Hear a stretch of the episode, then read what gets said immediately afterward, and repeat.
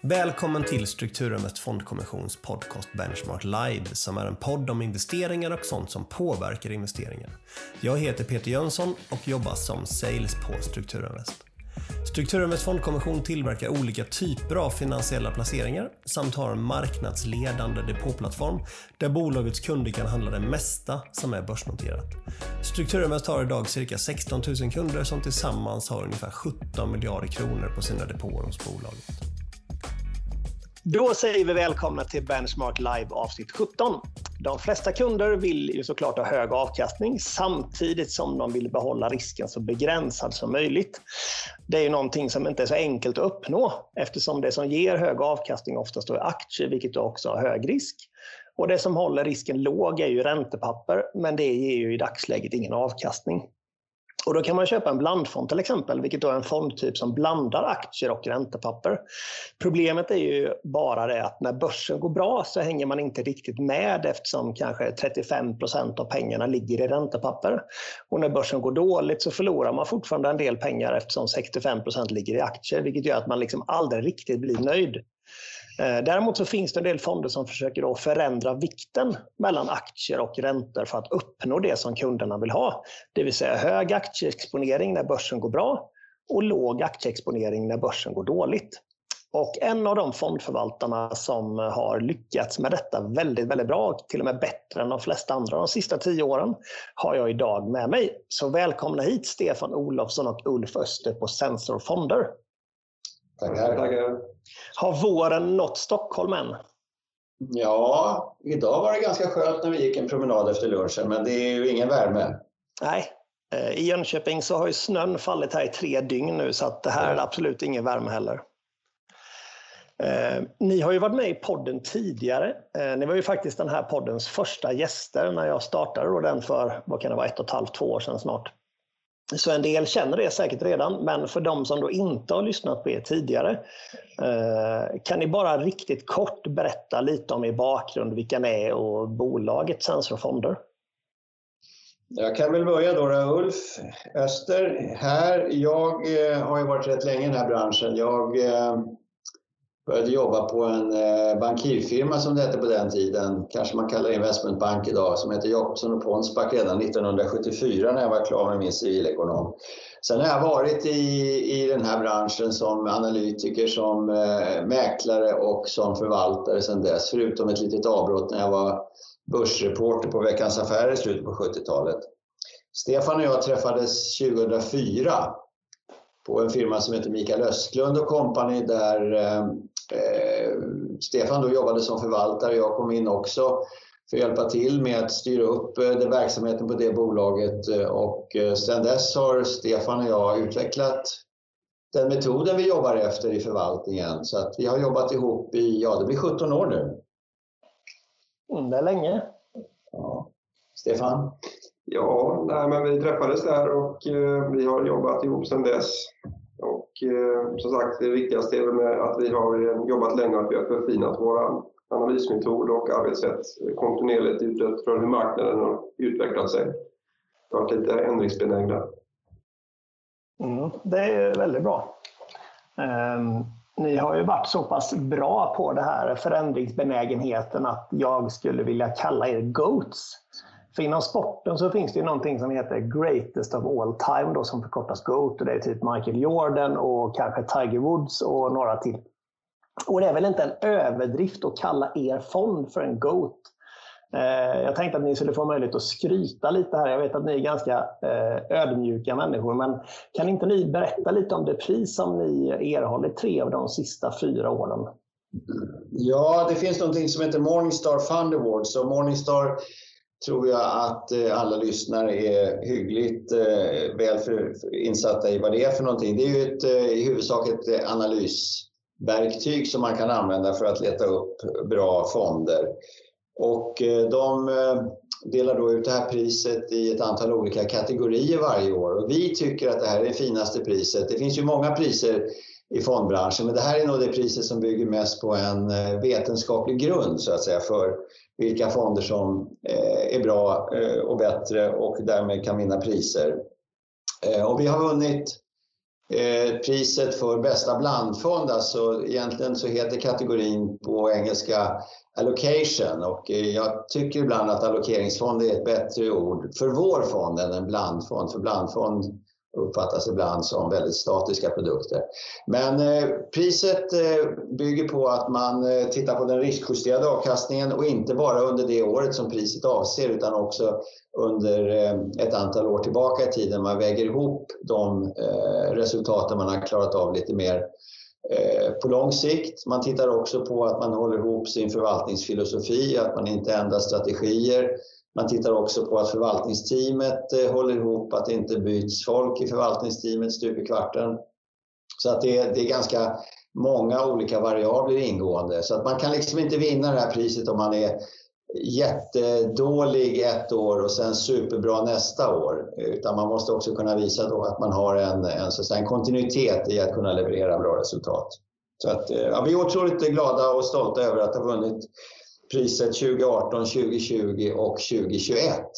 Så. Vad hände 2019 kan man undra då? Ja, det kan man undra. Det var, det var, någon, det var någon annan som fick priset. Var det, de, var det de eller ni som gjorde fel 2019? Nej, 2019 var väl ett hyfsat år. Det var ett hyfsat år för vår del också. Men, eh, ja, jag... Det var inte bäst då i alla fall. Men eh, vi siktar på det här året istället. Mm, det är rätt. Det blir 4 och 5. Det är väldigt, väldigt bra. Ja. Vet, vet du förresten om det finns någon fond som har vunnit tre av fyra år tidigare? Nej, vi är inte hundra procent säkra på Vi tror att det är relativt unikt, men eh, vi har inte den historiken. I vår kategori så tror vi inte att det är någon som har gjort det. Men det är möjligt att det finns i någon annan kategori. Det är ju är det sex kategorier tror jag det är som eh, Morningstar delar ut priset i. Så vi, vi, är inte hundra procent säkra på det, men det, det är good enough tycker vi. Ja. Det, stick, det sticker ut i alla fall. Ja, men så är det ju verkligen. Eh, men vad, vad tror ni liksom Eh, utmärkande för er förvaltningsfilosofi då, som gör att ni presterar på topp år efter år? Liksom? Vad skiljer er från de andra? Ja, dels att vi ju är väldigt aktiva, både i eh, allokeringen, det vill säga att eh, öka och minska risk i portföljen, och också en väldigt aktiv stockpicking. Sen tror jag också att vi vågar eh, ta rätt ordentliga beslut. När vi ser någonting vi gillar, då köper vi det. Och då köper vi inte liksom en halv procent och testar om det där funkar i portföljen, utan då köper vi en position som är lite större, kanske 2, 3, upp till 4 procent i portföljen. Och ser vi någonting som vi inte riktigt längre tror på och vi ser att utsikten har försämrats eller av andra skäl vi inte riktigt tror på bolaget, då hyvlar vi inte ner positioner, utan då säljer vi av den positionen. Så vi tar rätt så, så rejäla bets när vi gör någonting. Och det där tror jag skiljer ut oss ifrån många andra förvaltare som liksom kanske är lite försiktigare både att ta in bolag och att ta ut bolag i portföljen. Så ni har egentligen inga bolag som ni inte tror 100% på? Nej, vi tror 100% på de bolag vi har i portföljen och det är därför som vi har en ganska koncentrerad portfölj. Det kanske också skiljer oss från en del andra att vår portfölj är koncentrerad till ett eh, mindre antal bolag. Eh, det finns ju begränsningar hur få bolag man kan ha därför att fondlagstiftningen är ju sådan att man måste ha riskspridning så att man kan aldrig ha mindre än 16 bolag i en sån här fond av vår karaktär. Men vi ligger normalt sett på kanske 20 till 25 bolag i portföljen och det är ju ett relativt litet antal om vi jämför med många andra. Men vi, vi, de bolag vi har, de tror vi 100 på. Tills vi inte tror på dem, då åker de ut. Mm, ja, men det där tror jag är en väldigt bidragande faktor till just framgången, så länge man gör rätt då såklart. Man hör ju ofta förvaltare prata om att jag är undervikt eh, Skanska, jag är övervikt NCC. Eh, men om ni då tror på Skanska och inte NCC så innebär det att ni skulle ha Skanska till 4-5% och NCC till 0 egentligen? Ja, ja vi gör inga sådana ja, hyvlar liksom inte så mycket utan har vi bestämt oss så, så säljer vi ut eller så, eller så köper vi, så köper vi in aktien. Mm. Det är inte som banker som kanske ibland säger att nu ska vi vikta upp i aktier och så gör man en uppviktning med en procentenhet i, i sin basportfölj. Så jobbar vi inte utan eh, vi kanske flyttar 10 procentenheter eller 15 procentenheter på en väldigt kort tidsperiod om vi gör större förflyttningar. Mm. Man kan ju säga att det är en större förvaltarrisk på oss på det sättet. Eh, men under de åren vi har varit igång sedan 2009 så har vi levererat väldigt fina resultat. Så att eh, metoden har funkat under den här långa tidsperioden i alla fall. Så den är bevisad att vi kan klara av att hantera den. Så att, eh, men visst, det är en högre risk än om man köper in så som förvaltare som väldigt försiktigt flyttar sina positioner hela tiden. Precis, samtidigt så eh, har ju då, jag menar att, att ni vunnit det här priset tre av de fyra senaste åren betyder ju också att ni har levererat väldigt mycket avkastning till den risken som ni har tagit. Ja, och det är ju inte bara priset utan vi har ju också fem stjärnor i Morningstar på alla tidsperioder. På, man kan, det är tre tidsperioder man kan bli, bli eh, ratad på. Det är tre, fem och tio år och vi har fem stjärnor, så högsta betyg på alla tidsperioder. Mm. Så det är förmodligen inte högre risk. Det är, eh, men jag förstår hur du tänker att det är högre risk. Men tittar man på då risk som mäts i volatilitet så har det ju inte visat sig vara högre risk.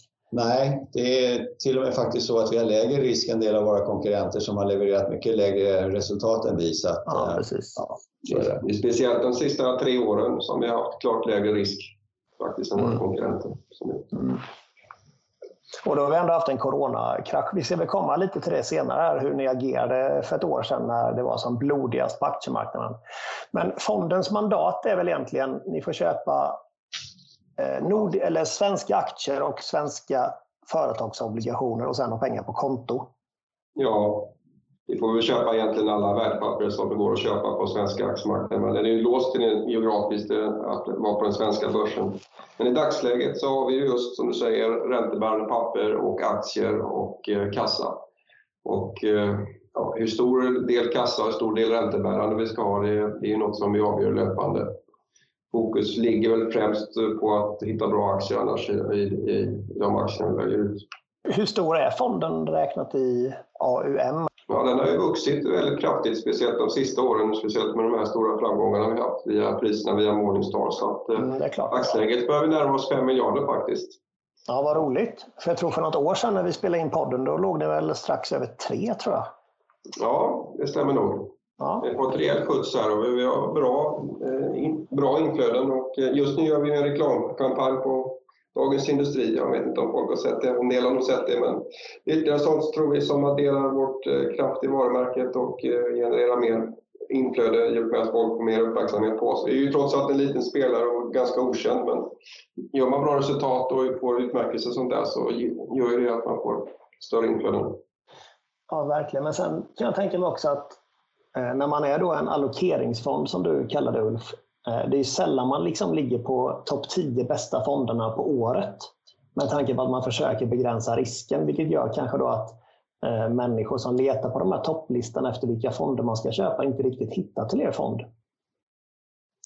Så kan det nog vara, ja. Men det är, det, är, det är ju klart så att letar man bara efter de där absolut bästa fonderna, ja, då måste det vara högpresterande aktiefonder. Det är ju så det blir. Där ja, kan vi aldrig konkurrera för vi, vi, vår, vår risk ligger långt under vad de eh, har i risk i sina portföljer. Ja, exakt. Sen kan det väl, är det väl också ganska mycket så att de kunderna som flyttar sitt kapital till de fonderna som är högst upp på de här listorna är ganska flyktiga så att om den fonden kanske inte går lika bra nästa år så kanske man drabbas av lite större utflöde. Mm, absolut. Vi hade ju till exempel även i coronapandemins utbrott här hade vi ju nästan inget utflöde överhuvudtaget och det såg ju väldigt stabilt ut för oss. För oss. Bland annat för att vi säkrade portföljen tidigt. Precis. Behövde ni, behövde ni stänga fonden för uttag som många andra blandfonder gjorde? Nej, vi hade ju jättemycket pengar i kontanter till att börja med. Vi hade ju runt 25 procent i, i likvida medel och eh, sen hade vi inga utflöden. Och, eh, vi hade inga problem heller att, eh, att prissätta fonden så att jag upplevde inte de problemen som många andra gjorde. De som upplevde de problemen det var ju främst renodlade räntefonder med 100% exponering mot räntepapper och eh, det hade ju inte vi. Eh, och de räntepapperna vi hade det var ju ganska likvida papper med, med bra rating tycker vi. Stabila. Precis. Har ni några preferenser gällande storlek på bolag? Alltså, har, bryr ni er om storleken överhuvudtaget eller finns det någon minimigräns som ni gärna inte går under i bolagsstorlek? när fonden har blivit större så har man blivit mer restriktiv för att köpa de här riktigt små bolagen. När fonden var mindre så hade vi, ja, tänkte vi väl aldrig på storlek, men nu när fonden har blivit större och närmar sig då 5 miljarder så är det ju ingen idé att sitta och köpa allt för små poster, för det adderar ju bara administration för en egentligen och ingen avkastning till kunden. Mm. Eh, minsta innehavet i dagsläget, eh, som är lite större, eh, ligger väl runt 5-6 miljarder. Men att vi skulle kunna köpa mindre än det tror jag absolut. Vi har ju haft eh, flera bolag som har varit små från början och som vi långsiktigt har ägt som har blivit väldigt stora. Och det är ju främst inom eh, teknikorienterade bolag som har vuxit till sig väldigt kraftigt i, i bolagsvärde. Mm. Men vi har ingen speciell uttalad storlek på bolag som vi vill äga. Nej. Eh, ni har ju ett så kallat 0 till 100 mandat. Har ni, har ni utnyttjat det här fullt ut någon gång under de 11, eller vad är det snart, ni är inne på, 11, inne på 12 år nu va? Mm. Har, ni, har ni utnyttjat det någon gång? Liksom, har ni varit nere på noll i aktieexponering och uppe på 100 i aktieexponering någon gång? Eller ligger ni någonstans däremellan? Och också en annan fråga är ju såklart, vad har ert historiska snitt varit i aktieexponering? Nej, vi har inte varit nere i noll. Jag tror väl aldrig vi kommer vara nere i noll. Däremot har vi varit väldigt mer aktiva än vad eh, de flesta blandfonder är. Vissa blandfonder är ju väldigt statiska. De är ju väldigt små pengar överhuvudtaget utan ligger runt en viss procentsats hela tiden. Andra gör lite mer justeringar men fortsatt måttliga. Vi flyttar ju väldigt mycket kapital när vi flyttar men vi har varit nere som lägst eh, runt 25 procentenheter under en kort period 2011 och vi har varit också uppe i 100 som mest men sen har vi rört oss inom, eh, runt det intervallet. Och tittar man historiskt snitt sen start så skulle jag vilja säga att snittet på aktieinvesteringar ligger runt 65 procent. Mm. eh, men som, som en klassisk eh, blandportfölj egentligen då, 65-35? Ja, i dagsläget har vi 77 procent. Och vi var väl uppe i 80 alldeles nyss innan vi skalade lite i, i, när vi justerade portföljen för att få bättre balans mellan tillväxtaktier och, och värde, värdeaktier. Just det. När vi ändå pratar om tillväxtaktier och värdeaktier, finns det några branscher som brukar vara överallokerade? Alltså har ni någon tilt emot någon, någon typ av bolag? Ja, jag är väl ingen förutbestämd där heller, men nu har vi ju vi gillar ju tillväxtorienterade bolag, att ha en liten bukett av sådana bolag. Då är ju oftast teknikbolag. Så att, mm. Eh, sådana vill vi gärna med, så det kanske man kan säga att vi har varit överexponerade mot under längre tid. Sen var vi överexponerade mot fastigheter under en väldigt lång tid. Eh, så länge räntan gick ner. Den eh, vad heter det, övervikten har vi egentligen tagit bort nu och inte överviktade. Men, och sen har vi vissa branscher som vi helt och hållet har då genom, på grund av hållbarhetsskäl i dagsläget som vi inte ens eh, kan äga. Det är främst bolag verksamma inom fossil verksamhet till exempel. Just det. Men, sen har vi varit rätt underexponerade mot råvarubolag sedan ganska lång tid tillbaka. 2011. 2011. Vi har varit väldigt eh, försiktiga med bank som inte heller ser några direkta tillväxtmöjligheter för utan mest högre konkurrens. Och att man ideligen drabbas av bakslag på regelsidan och mycket IT-infrastruktur som måste vad heter det, investeras i och att räntorna kommer att bli låga. Så det är också en bransch vi undvikit under lång tid, vilket är väldigt gynnsamt för, för oss i och med att den har ganska stor vikt i, i börsen, börs, mm. börsindex. Sen eh, har vi väl en aktie som vi, som vi köper ganska mycket som ingår i finans, så vi automatiskt ändå får ganska mycket finans. Och det är Investor som är ett investmentbolag som, som går in där. Och det är ett favoritaktie att ha som basaktie, för det är en väldigt trevlig aktie. Det är väldigt hög likviditet i den och det gör att man kan eh, vid behov då vikta upp kraftigt eh, i, i fonden genom att köpa Investor, eller tvärtom om man ser att det blir lite sämre tider ska man vikta ner väldigt snabbt i den. Så det är en bra dragspelsaktie vi har. Så den går in under finans. Men, eh, men det kanske inte riktigt det man tänker på. Väldigt välskött bolag, så det är väl ett favoritbolag skulle jag vilja säga. Har varit under lång tid på grund av sin professionalitet och att de har hög substansrabatt mot, eh, mot sitt NAV, speciellt när man jämför med andra investmentbolag.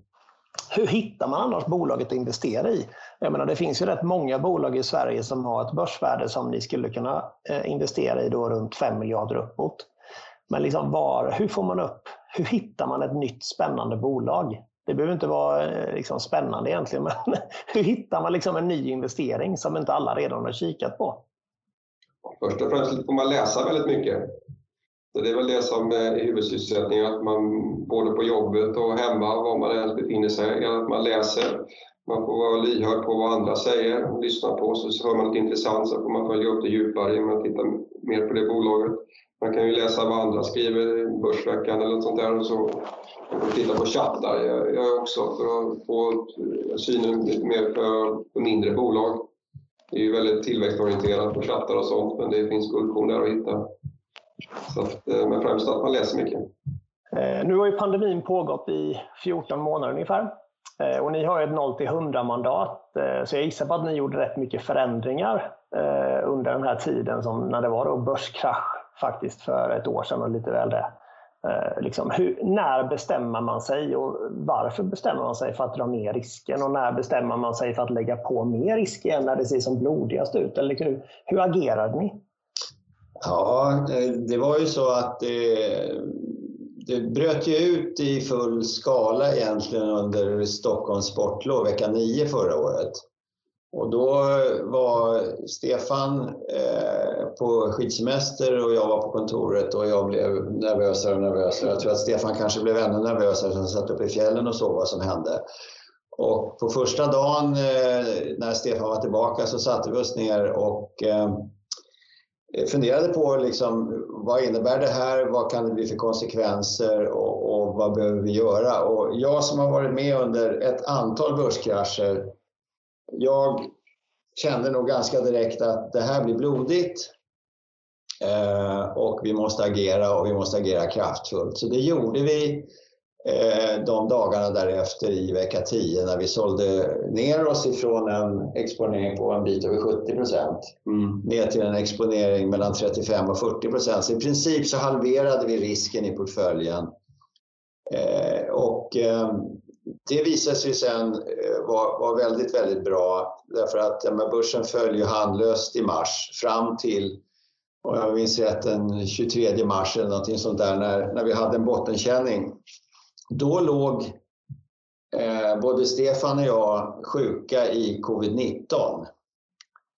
Eh, och eh, i, i, i feberdimmorna eh, hade vi då några telefonmöten, Stefan och jag, när vi började ana att vi synar nog botten på börsen just nu. Därför att min erfarenhet, och det är inte bara min, utan tittar man tillbaka på börskrascher så brukar en sån här smäll den brukar ge en sättning på 35 till 40 procent ner. Och i slutet på mars där så hade det gått ner 35 procent och vi började väl se vissa tecken på att det kanske kan hämta tillbaka och det var ju framförallt Riksbanken och centralbankernas agerande som vi gick in då och bestämde sig för att det här måste vi stötta upp därför att eh, marknaden höll ju på att gå överstyr. Mm. Framförallt eh, kreditmarknaden, räntesidan höll ju på att gå fullständigt överstyr. Och centralbankerna gick in och visade ju eh, musklerna eh, och det vände ju upp börsen. Så vi började ju köpa tillbaka lite försiktigt de sista dagarna i mars och in, första dagarna in i april. Så började vi exponera upp oss igen och sen gjorde vi det successivt under hela våren fram till sommaren.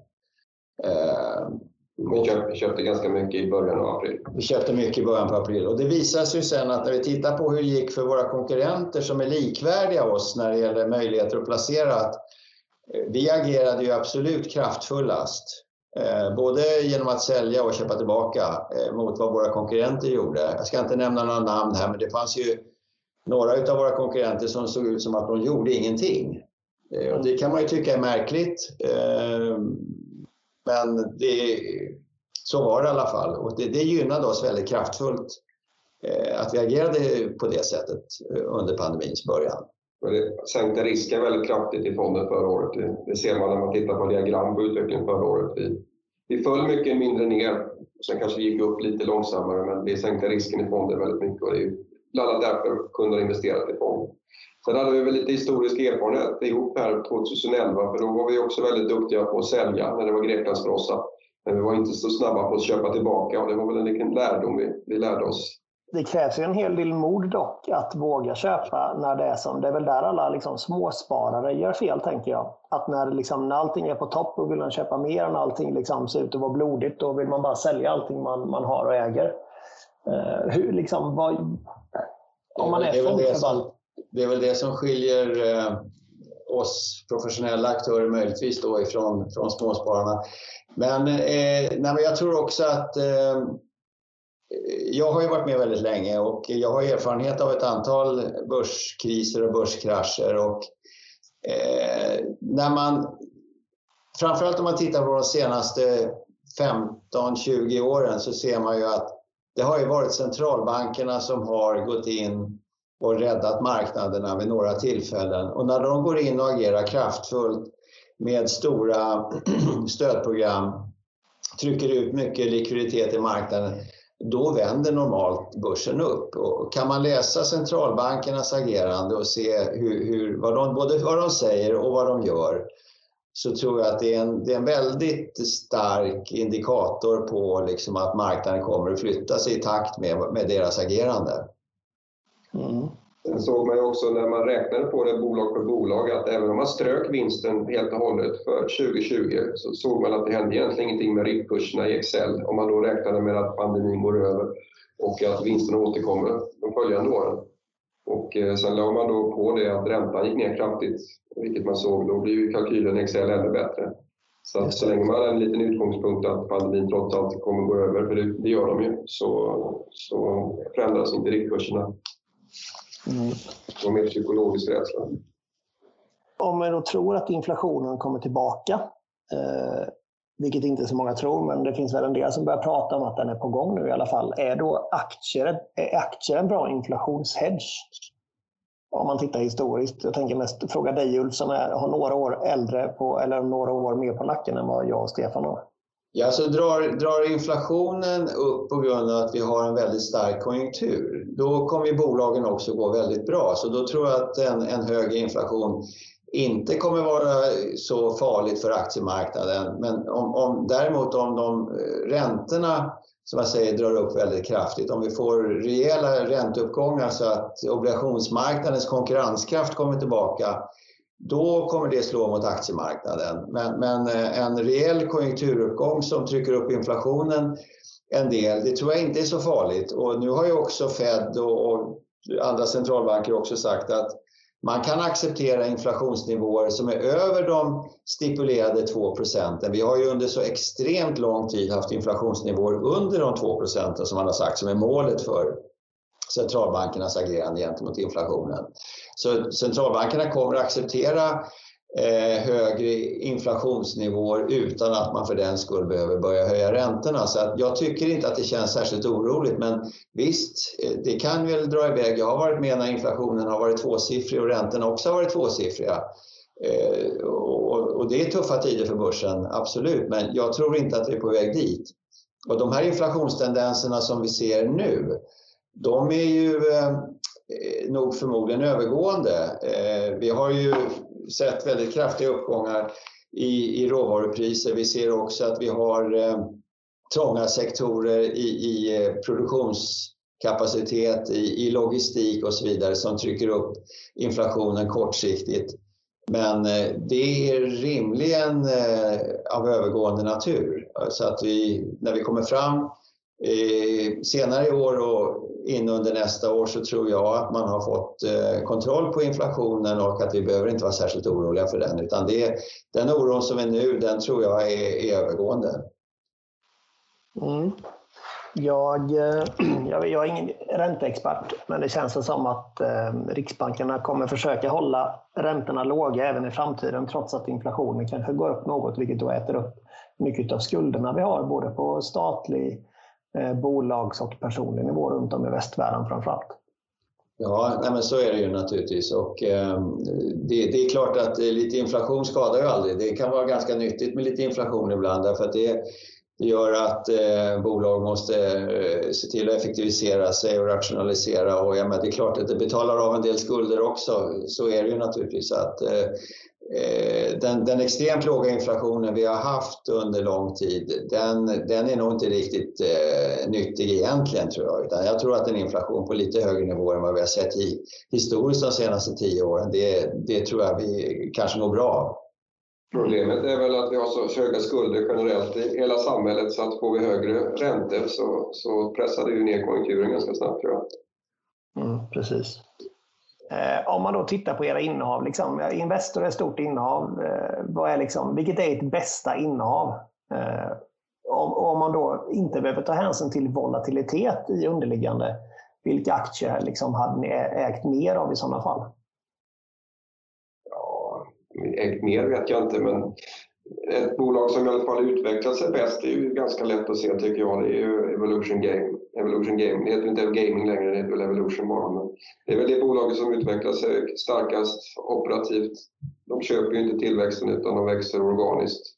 Som sagt lite hög bolla i det bolaget och kanske andra aspekter man ibland funderar över. Men eh, i utvecklingen för själva bolaget så är det det starkaste. Igår tror jag, vi spelade in detta den, vad är det för datum? Det är den 13 april. Och igår tror jag att, eh, apropå tillväxt, så köpte väl Evolution något, eh, något bolag i, var det Australien? Ja, det stämmer. De köpte ett eh, bolag verksamt inom slots. Så att det är ett tilläggsförvärv till, till Net Entertainment. Så att eh, de visar ju verkligen att de vill etablera sig även på slottssidan. Och eh, det ska bli väldigt intressant när de kan jobba tillsammans, både utvecklarna på det nya bolaget och Netland och, och Evos. Och så kanske de kan göra en kombination av, av spelen också.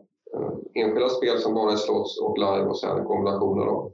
Och sen ska man korsförsälja mellan olika operatörer. Så att, det ser väldigt intressant ut. Vi tyckte det förvärvet såg bra ut. Det var ett, bo, ett förvärv med eh, ett bolag som hade skyhöga marginaler. Det var till och med mycket högre än Evolutions egna som man i sig tycker är höga. Och det berodde på att de även sålde mycket, en del programvara som har utvecklats på ett eget sätt som ett, jag tror över 200 operatörer använder. Så att, det ska bli väldigt intressant det förvärvet och det var ju positivt att han tog betalt i mycket i aktier i Evolution också. Mm, det betyder att han tror på framtiden? Han tror på framtiden och eh, det finns ju fantastiska tillväxtmöjligheter för det här bolaget fortsättningsvis. Finns även i Europa som är en mycket mogen marknad men framförallt i Asien och i Nordamerika.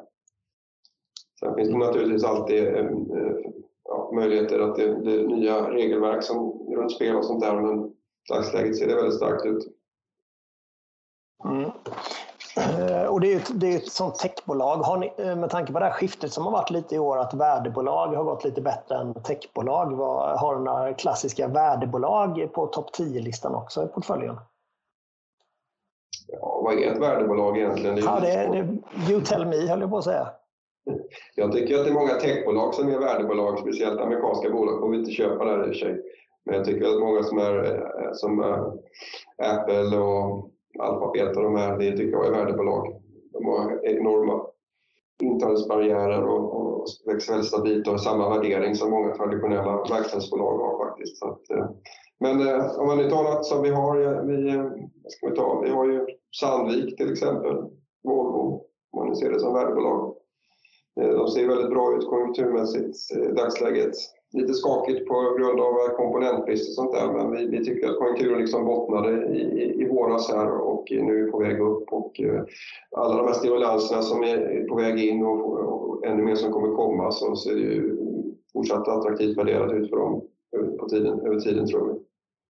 Så man ska skilja lite på värdebolag eh, och cykliska bolag och eh, de här kraftiga till, tillväxtorienterade bolagen. Jag tror den kategorin blir tydligare än, än att bara prata värdebolag och tillväxtbolag. För att eh, värdebolag, det är väl lite mer, tycker jag, typ Swedish Match. Medan cykliska bolag, det är ju de typiskt eh, konjunkturkänsliga bolagen. Eh, pratar vi framförallt verkstadsbolagen.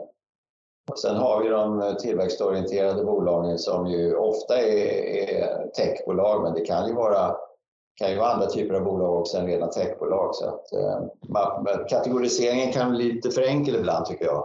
Mm, vi, har ju, vi har ju månat oss om att ha en bra balans i portföljen. Eh, när vi gick in i hösten så hade vi väl lite för lite cykliska bolag och, och värdebolag. Och sen har vi successivt eh, skalat upp den delen, men utan att vi liksom har sålt ut våra techbolag allt för mycket. Så att... Vi tycker väl inte våra techbolag har haft sådär jättehög värdering heller. Det har varit mycket diskussion om att tech är så övervärderat, men jag tycker väl att man får dela in till även tech i olika grupper. För vi tycker de här kvalitetsbolagen i tech, deras värdering sticker inte ut jättemycket, utan det är ju att man har köpt upp eh, kursmässigt då massa bolag som kanske har en typ av noll i omsättning eller gör jättestora förluster och där det bara finns förhoppningar i de har man drivit upp hiskligt högt. Men många av de här stora tunga pjäserna, de, de värderas ju inte på några orimliga nivåer alls, tycker jag. Speciellt inte när man tar hänsyn till vilken vinsttillväxt de kommer att ha i framtiden och vilka, vilken dominans de har på sina marknader. Och, våra bolag, eh, till exempel våra dataspelsbolag, eh, sticker inte ens ut värderingsmässigt när man tittar på sitt, sitt femåriga historiska snitt. Ser till och med väldigt attraktivt värderar ut, som till exempel Stillfront. Nu kanske inte Stillfront är det techbolaget vi tycker är det starkaste vi har, men det är bara en, en intressant notering att där har vi ju faktiskt en ganska låg värdering historiskt sett just för tillfället. Mm. Och sen har, har ni något, någon, någonting mot fastighet fortfarande? Jag har för mig att jag brukar se Cibus Real Estate på er topp 10-lista.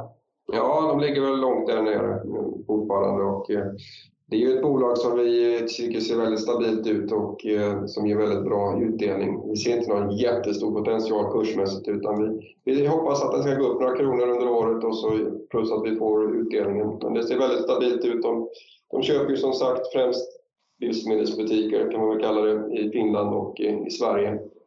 Och genom förvärv kan de addera ytterligare vinsttillväxt på nedersta raden och eh, de har möjlighet att göra fortsatt stora förvärv årligen. 50-100 miljoner ska de, euro ska de köpa för. Jag hoppas att de ska lägga om sina lån här under nästa år eller året därefter, och vilket kommer få ner räntekostnaderna ganska mycket. För de tog nya obligationslån mitt under pandemins värsta mm. kris och då blev räntorna lite höga på dem. Så det finns mm, lite möjligheter att ta. Så det är ett väldigt stabilt eh, fastighetsbolag, speciellt för sådana som gillar utdelning. De ger utdelning månadsvis. Sen har vi kvar våra Balder också Eh, som vi har haft. Riktiga trotjänare har vi haft dem sedan 2014 och sånt där. Ja, eh, det, har varit både, det har väl egentligen varit en klart större position än vad det är i dagsläget. Den har väl minskat successivt eh, sista tiden från att den gått lite i sidled. Men vi har stort, fortsatt stort förtroende för de, eh, ledningen där med Erik Selin spets att den ska fortsätta göra bra affärer. Annars har vi generellt sett under året har vi väl minskat fastighetsexponeringen. Vi har sålt av flera innehav faktiskt. Vi började redan med det i januari, februari och sälja fastighetsaktier. Och sen har vi väl gjort lite mindre justeringar här under även de sista månaderna där vi har släppt lite preferensaktier. Okej. Okay. Men kan man säga att Cibus är lite istället för att köpa en obligation så med 0% i ränta, mer, eller ja, kanske 2% i ränta, så har ni Cibus på som delar ut 6-7 eller? Ja, 6% och sen adderar den ju även, tror vi, då, genom att de har vinsttillväxt i sig, även en viss kursuppgång. Så man kanske kan räkna med 10% per år och det är ju en väldigt bra avkastning i dagens ränte, ränteläge. Ja. Dessutom gillar vi ju liksom hur bolaget ser ut med sin konjunkturkänslighet och hur stabila kunder de har och just den här möjligheten att eh, genom förvärv då kunna öka vinsten. Och de verkar vara ganska ensamma i sin nisch. De här andra stora drakarna är ju inte inne där och, och köper utan de är ju stora i sin nisch. Men däremot är marknaden i sig väldigt fragmenterad så att det finns väldigt många att köpa. Och de köper ju kanske en butik här eller de köper ett ett bestånd av fyra, fem fastigheter på en gång. Men det är liksom inte de här jättestora, enorma affärerna som kanske Balder och Castellum och de här, eller ännu större drakar sysslar med. Precis, det skapar inga rubriker att köpa en ny butik. Nej, inte direkt. Eh, men det är kanske därför de är så prisvärda också. Eh, apropå pris då, finns det något bolag som ni är väldigt förtjusta i men som ni tycker är för dyrt? Alltså är det något bolag ni har ögonen på så som ni bara väntar på att kunna köpa till en bättre värdering? Det är en svår, svår fråga. Vi, vi tycker väl, som vi pratar i alla fall ofta på kontoret, som är en aktie som är, en, det är kvalitet rakt igenom och som alltid har överperformat år efter år. Eh, som vi dock har lite i, det är ju Atlas Copco. Eh, mm. Som vi tycker då är ett fantastiskt bolag. Men eh, sagt, vi har ju lite den, men även där kan man ju fundera lite över värderingen. Man har väl ett PEG-tal nu runt 5-6 och värderas till 33-35 i P-tal. Man kan inte säga att det ser billigt ut. Den hade gärna fått komma ner en del så att man skulle kunna köpa kanske lite mer i den. Det är ett favoritbolag. Tittar man på bolag som vi då tycker har ganska låga pektal i dagsläget, det är ju faktiskt två stora drakar som vi i och för sig äger, men som marknaden kanske inte varit så positiva till under senare tiden och det är ju Astra och, eh, och Swedish Match. Speciellt Astra ser ju väldigt lågt värderat ut i förhållande till sin framtida vinsttillväxt. Jag tror pektalet den kommande åren här är ner mot 0,55. Och det har väl att göra med det här, alla negativa skriverier de har rörande sitt covid-vaccin. Men man får ju tänka på att det här covid-vaccinet är inte tänkt för att Astra tjänar några pengar utan det var ju främst något de gjorde för att eh, eh ja, hjälpa samhället så, så, att säga. Ja, precis. Men som sagt, all, allt som kommer fram om Astra är ju negativt. Och, så det är en väldigt intressant aktie rent ur PEG-synpunkt. Och även Swedish Match eh, tycker jag det, fast eh, där har vi dock ett PEG-tal kanske upp mot 1,3 eller 1,4 i alla fall. Just det, så under detta drömmen liksom att hitta någonting? Ja, och då just, tittar ju Astra in där. Mm, precis. PEG innebär P delat på G, va? Ja. ja. Det vill säga om P talet är 20 och de växer med 40 procent om året så får du 0,5 i PEG-tal, vilket är fantastiskt. Just det. Mm. Ja, Okej. Okay. Ehm, börsutvecklingen överlag framöver. Jag vet att ni är ganska positiva eh, beroende på då också att ni har en räntevy som är att vi inte kommer få några kraftigt stigande räntor. Är klart det. Men eh, håller ni med om att jag har rätt i min uppfattning om vad ni tror? ja, Jo, men det ser man ju lite grann på vår exponering. Vi har ju en ja, relativt hög exponering nu om vi tittar historiskt sett. Eh, så att vi, vi är ju relativt optimistiska och Ja, man får ju grunda det på eh, fundamenta naturligtvis som vi alltid gör i vår analys. Och eh, fundamenta är ju att konjunkturutvecklingen är ju väldigt stark just nu. Eh, och eh, den återhämtningen som sker i ekonomin nu och som kommer att ske under lång tid framöver, den, den sponsras ju stenhårt både penningpolitiskt och finanspolitiskt, eh, vilket ju är lite unikt. Tidigare var det bara penningpolitiken som skulle hålla marknaden under armarna. Men nu är det också en väldigt, väldigt aktiv finanspolitik eh, som, eh, som driver eh, marknaderna uppåt med väldigt stora stöd i form av centralbankerna som fortsätter med sina stora stödköp men också finanspolitiken som underlättar för för marknaderna med, med eh, stora subventioner. Eh, tittar vi inte minst i USA så kan vi se gigantiska program där som nu sjösätts. Eh, Fed fortsätter köpa för 120 miljarder i månaden i, eh, i, i amerikanska statspapper och eh, president Biden sjösätter ju det ena gigantiska programmet efter det andra. Vi har just sett ett program Eh, med mycket helikopterpengar, mycket stöd till barnfamiljer eh, för att få igång konsumtionen. Och nu sjösätter han också ett jättelikt program för att eh, dra igång stora infrastrukturinvesteringar i USA. Så att, ja, men det, det trycks ut ju otroligt mycket kapital eh, ut i marknaderna som understödjer en kraftfull eh, återhämtning. Och vi ser vi Ser vi på de siffrorna som eh, har presenterats nyligen så ser vi då att framförallt USA och de utvecklade delarna av Asien växer ju otroligt mycket kraftigare i år än vad man tappade förra året. Så att man återhämtar ju fjolårets tapp väldigt tidigt och snabbt i de regionerna. Medan Europa halkar ju efter. Här kommer ju tillväxten inte orka upp eh, i närheten av det vi tappade förra året. Så att eh, Europa är på efterkälken tyvärr och det är ju det är mycket att vi har haft extremt mycket nedstängningar i stora delar av Europa och att det här vaccinationsprogrammet ju är, skulle jag vilja säga, ett haveri i Europa. Mm. Där ju, vi ligger långt efter i, i, vaccineringar och det gör då att samhällena öppnas upp, öppnas upp senare. Så att, Eh, Eh, konjunkturutvecklingen är stark, det är monumentala stödprogram eh, och det är ju, i det läget är det svårt att inte ha aktier. Eh, det är ju svårt att se att marknaden ska kollapsa. Centralbankerna kommer ju inte låta det ske utan de kommer ju låta räntorna vara väldigt låga och man kommer fortsätta stödja marknaderna tills dess man ser att ekonomierna går av sig själva igen så att säga, på, på, en, på en bra nivå. Så att, um, Eh, sen finns det naturligtvis eh, orostecken. Eh, vi har pratat om inflationen, vi har pratat om eh, risk för höjda räntor. Vi har andra problem i marknaden. Vi har eh, produktionsstörningar. Vi har logistikproblem. Men de är nog av övergående natur. Så att de orosmolnen tycker jag ska nog skingra sig relativt snart här.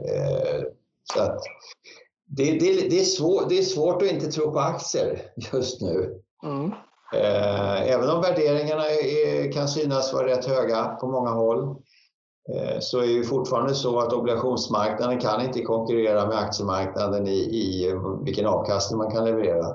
Andra tecken vi har sett som kan vara lite oroande det är de här smällarna vi har sett här nyligen då med fonder som går överstyr. Greensill i England, Archegos i USA. Vi hade den här GameStop-cirkusen eh, tidigare i åras, våras, eller i vintras som ju är lite tendenser till att det kanske är så att det finns lite för mycket pengar där ute. Man har tagit lite för mycket risker, både hos placerare och hos långivare. Och det kan möjligtvis leda till att det blir en lite större försiktighet, att eh, riskaptiten Eh, kommer av sig lite grann kortsiktigt kan jag tänka mig. För att ja, men de här smällarna nu som typ Credit Suisse och Nomura och ett antal andra har genomlidit, det, det, det skickar ju en, en, en, vissa chockvågor genom banksystemet tror jag. Ja, man, ser, man, man ser nog över sina positioner ganska ordentligt eh, runt omkring i världen idag för att säkerställa att man inte sitter med för mycket Eh, Eh, tillgångar i, i, i, risk. Så att eh, möjligtvis att det kan dämpa riskaptiten lite grann. Mm. Ja, absolut. Någonting annat jag har tänkt på det är ju, liksom, om jag tänker efter, vad är jag sugen på att göra? När jag har suttit liksom, på mitt hemmakontor mer eller mindre i ett års tid och jag längtar ju något hejdlöst efter att få uppleva någonting förutom då min familj och Netflix, om jag uttrycker det som det.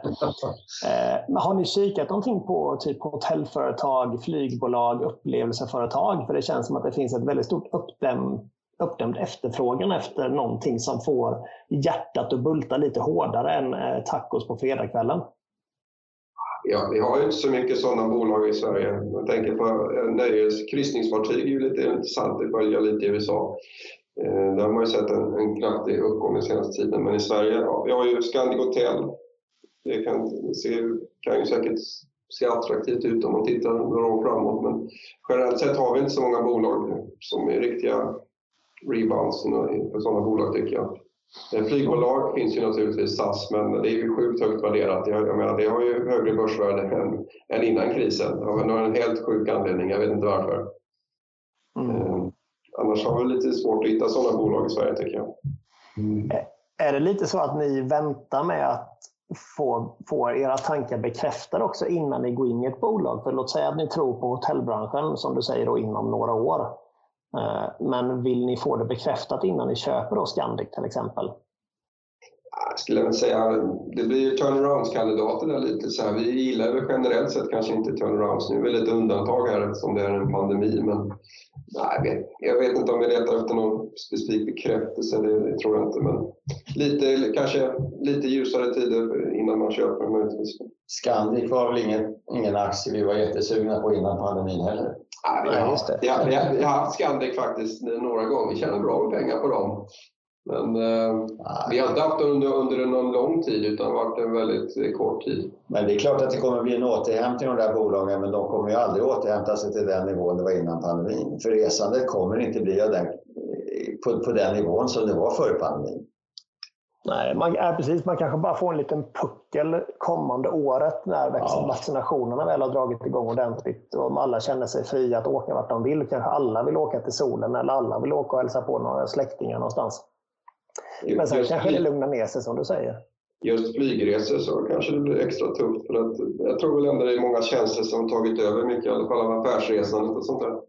Förra gången vi hade den här podden, då var ju du här i Stockholm och gjorde den med oss. Nu sitter du hemma i Jönköping och gör den. Precis. Det är väl ett tecken i tiden? Ja, ja, verkligen. Verkligen. Eh, men sen tror jag nog det personliga mötet kommer ju, men jag hade ju hellre varit i Stockholm och tagit en kopp kaffe mer nu än att sitta i, i liksom mitt kontor här hemma. Det hade varit eh, trevligt att vara här. Ja, men däremot så är det klart, eh, så som eh, mitt liv normalt ser ut när jag åker runt om i hela Sverige, så mycket kommer det väl inte bli framöver med tanke på att de flesta också nu är vana vid digitala möten. Ja. Det är många möten som funkar bra på det sättet. Sen finns det en del möten som inte funkar så bra på det sättet. Så de ja, men verkligen. Känner att det är någonting vi har glömt att beröra som ni vill tillägga till diskussionen? Hållbarhet nämnde vi lite också. Ni är ju med i både Svesif och PRIVA. Ja, det har vi kämpat oss igenom nu och vi har eh, också gjort ett stort arbete med det som heter Disclosure-förordningen eller SFDR, eh, Sustainable Finance Disclosure Regulation om man ska vara tydlig. Det är otroligt mycket arbete med hållbarhetsfrågor. Det tar väldigt mycket av vår tid numera. Eh, vi har, eh, det är EU-direktiv som träder i kraft, den här disclosure-förordningen träder i kraft 10 mars. Och 1 januari nästa år så träder någonting som heter EU-taxonomin i kraft, vilket är ett sätt att mäta bolags hållbarhet och det måste vi också lägga in i vår portföljförvaltning och visa hur hållbar är vår portfölj i förhållande till den här EU-taxonomin. Vi har eh, eh sedan 10 mars eh, allt eh, up and running. Det ligger på vår hemsida att läsa om hur vi arbetar med, med det här. Och eh, vi har beslutat oss för att vi är en så kallad artikel 8-fond enligt det här EU-direktivet, vilket betyder att vi är en så kallad ljusgrön fond. Man kan antingen eh, på ren svenska skita i hållbarhet eller också så kan man eh, ägna sig åt att jobba med hållbarhet och då finns det två nivåer. Man kan vara ljusgrön eller mörkgrön. Och eh, är man mörkgrön då har man som mål att vara en helt hållbar fond och är man ljusgrön som vi då främjar man hållbarhet. Det är väldigt, väldigt få fonder som blir mörkgröna. okay. De allra flesta kommer att vara ljusgröna förutom de som då inte bryr sig om det här med hållbarhet. Så att, eh, mm. vi, vi, vi ägnar oss åt det, vi satsar på det. Eh, vi har bästa betyg i Morningstar även där, fem glober, vilket är det bästa betyg man kan ha när det gäller hållbarhet.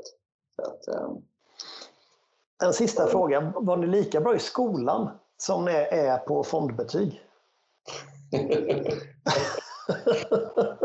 det, det, det, skolbetygen är preskriberade nu. det är ju lysande.